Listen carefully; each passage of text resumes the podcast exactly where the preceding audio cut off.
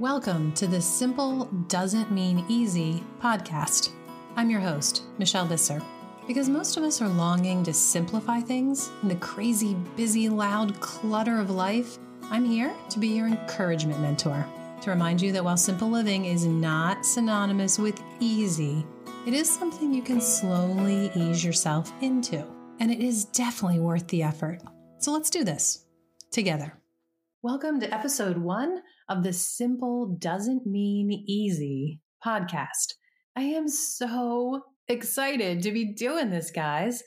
I was looking at a blank screen and thinking about what I wanted to type to organize my thoughts for my first, like, I don't know, dozen episodes or so. So I was all ready to go and nicely, neatly, you know, organized.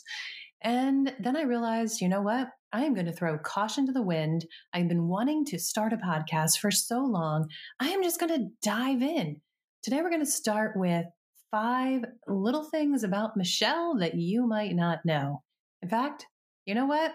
Let's make it six because I just thought of another one I want to throw in. So here we go. Six things about me that you probably don't know. First of all, I have to give credit where credit is due. This idea of sharing with you things about me you might not know from my premiere episode, it's not an original idea. My friend Lisa Bass, she's an amazing lady. She inspires me in so many ways. She is Lisa of the Farmhouse on Boone. She recently started recording podcasts, and as I was listening to her premiere one, I thought, you know what? That is perfect. That is a great way to start. So thank you, Lisa, for all your inspiration on your YouTube channel, your blog, and your gorgeous new book, and with the idea of how to start my podcast.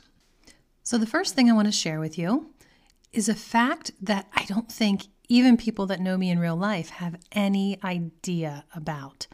But it's not intentional that I keep this information from them whatsoever. Yet Often, my daughters will be told by friends or acquaintances, Your mom is so organized. and they roll their eyes and they look at me. They're like, Are you kidding me, mom? How do you deceive everyone? And I'm like, I, I don't do it on purpose. I don't know where they get this idea. But it is pretty much just the joke of our family. It has been for at least a decade now that somehow mom has convinced people that I'm an organized person.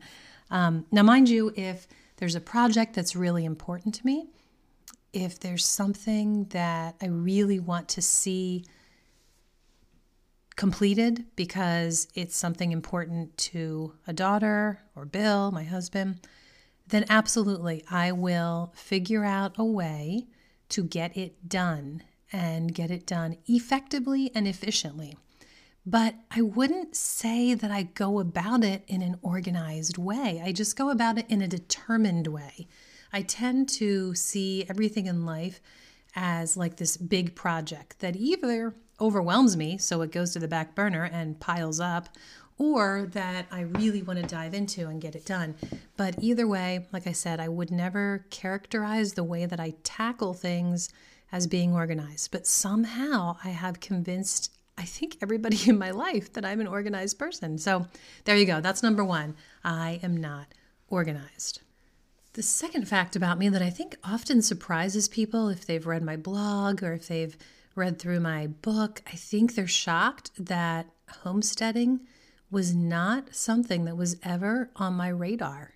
It's not something that I had ever dreamed about or worked towards.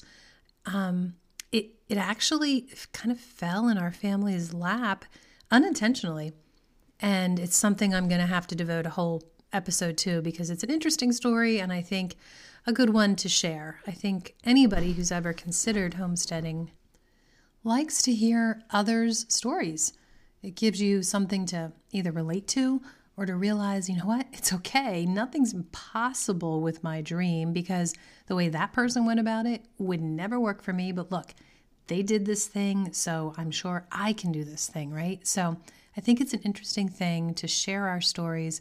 So I will get to that in a future episode. But for now, let's just say homesteading was never something I planned on. Also, this brings up a good point that homesteading does not have to be part of the way you simplify things.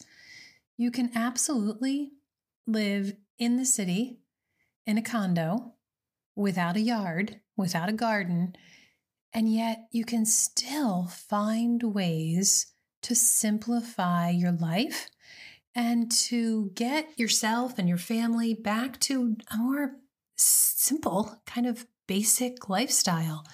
Just um, removing yourself from the chaos in little ways and grounding yourself in things like real food and the process of making it. It can be as simple as changing the sweetener that you use.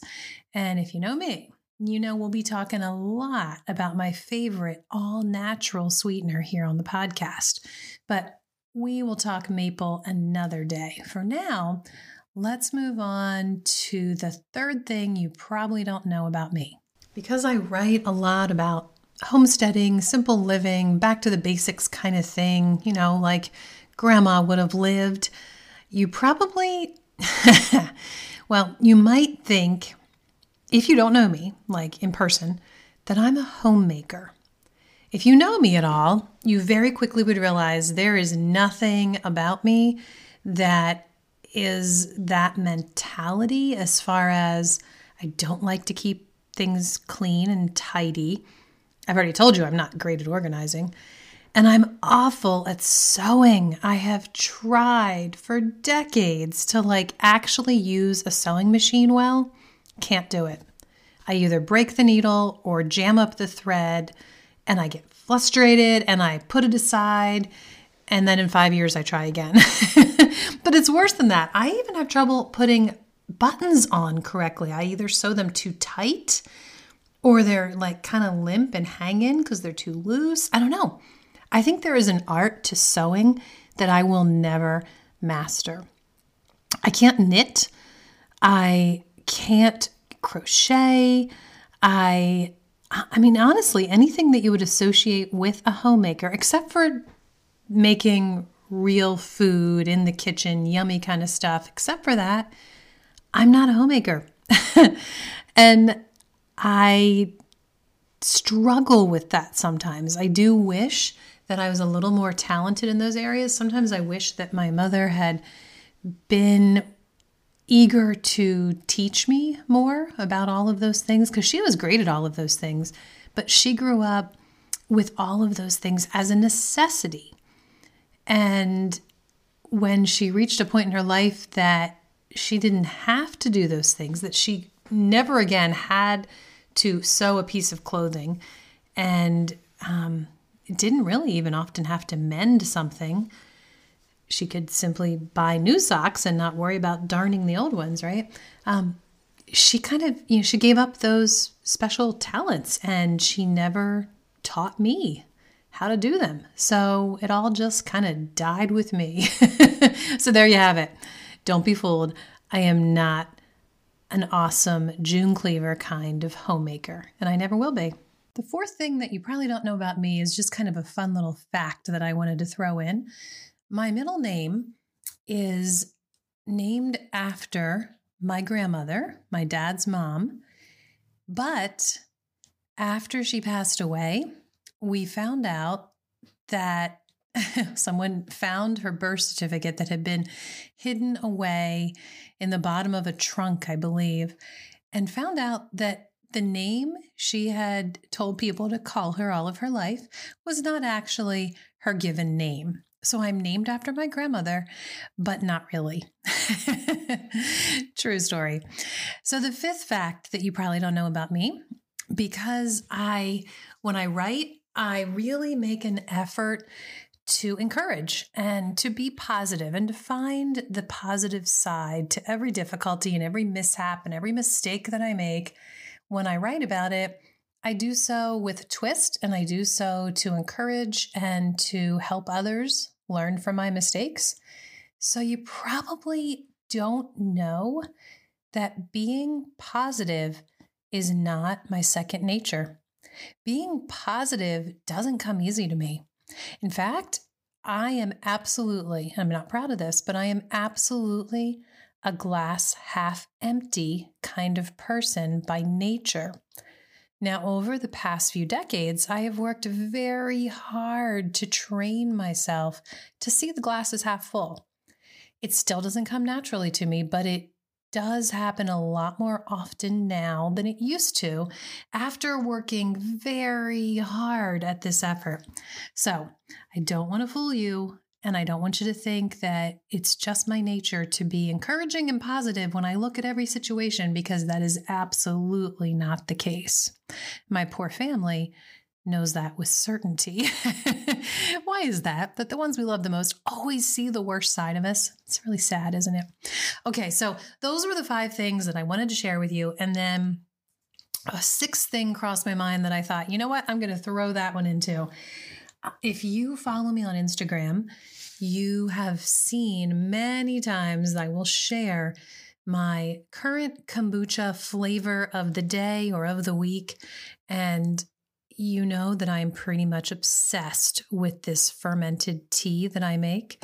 It is the most amazing, delicious, personalized, carbonated beverage that I have ever experienced. So I like to talk about it and I like to take pictures of it and I like to tell people how amazing it is. so, given that, oh, and the other thing that you'll often see me putting pictures of is my sourdough bread. I work hard to try and make some sourdough bread every week. I don't always succeed, but it's always my goal to have homemade sourdough bread in the house. And one reason is simply a selfish one because I love it. My mom was bread obsessed, and I, I'm sure I get it honest from her.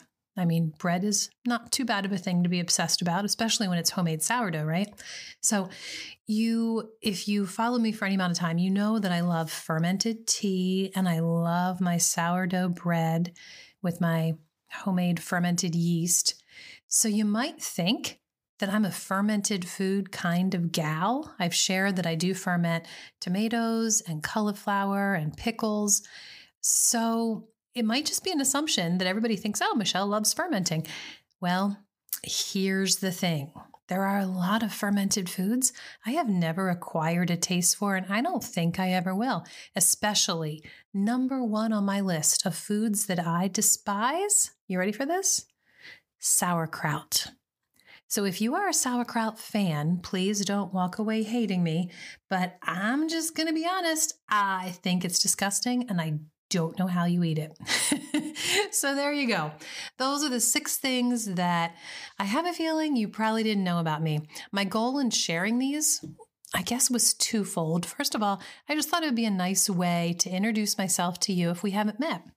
And second of all, I really wanted you to realize that I am just an average old person making mistake after mistake every day, needing encouragement myself, and I I'm here to encourage you and I'm here to let you know that we are definitely in this thing together, guys. Life is hard. Simple joys are hard to come by and you got to work at them.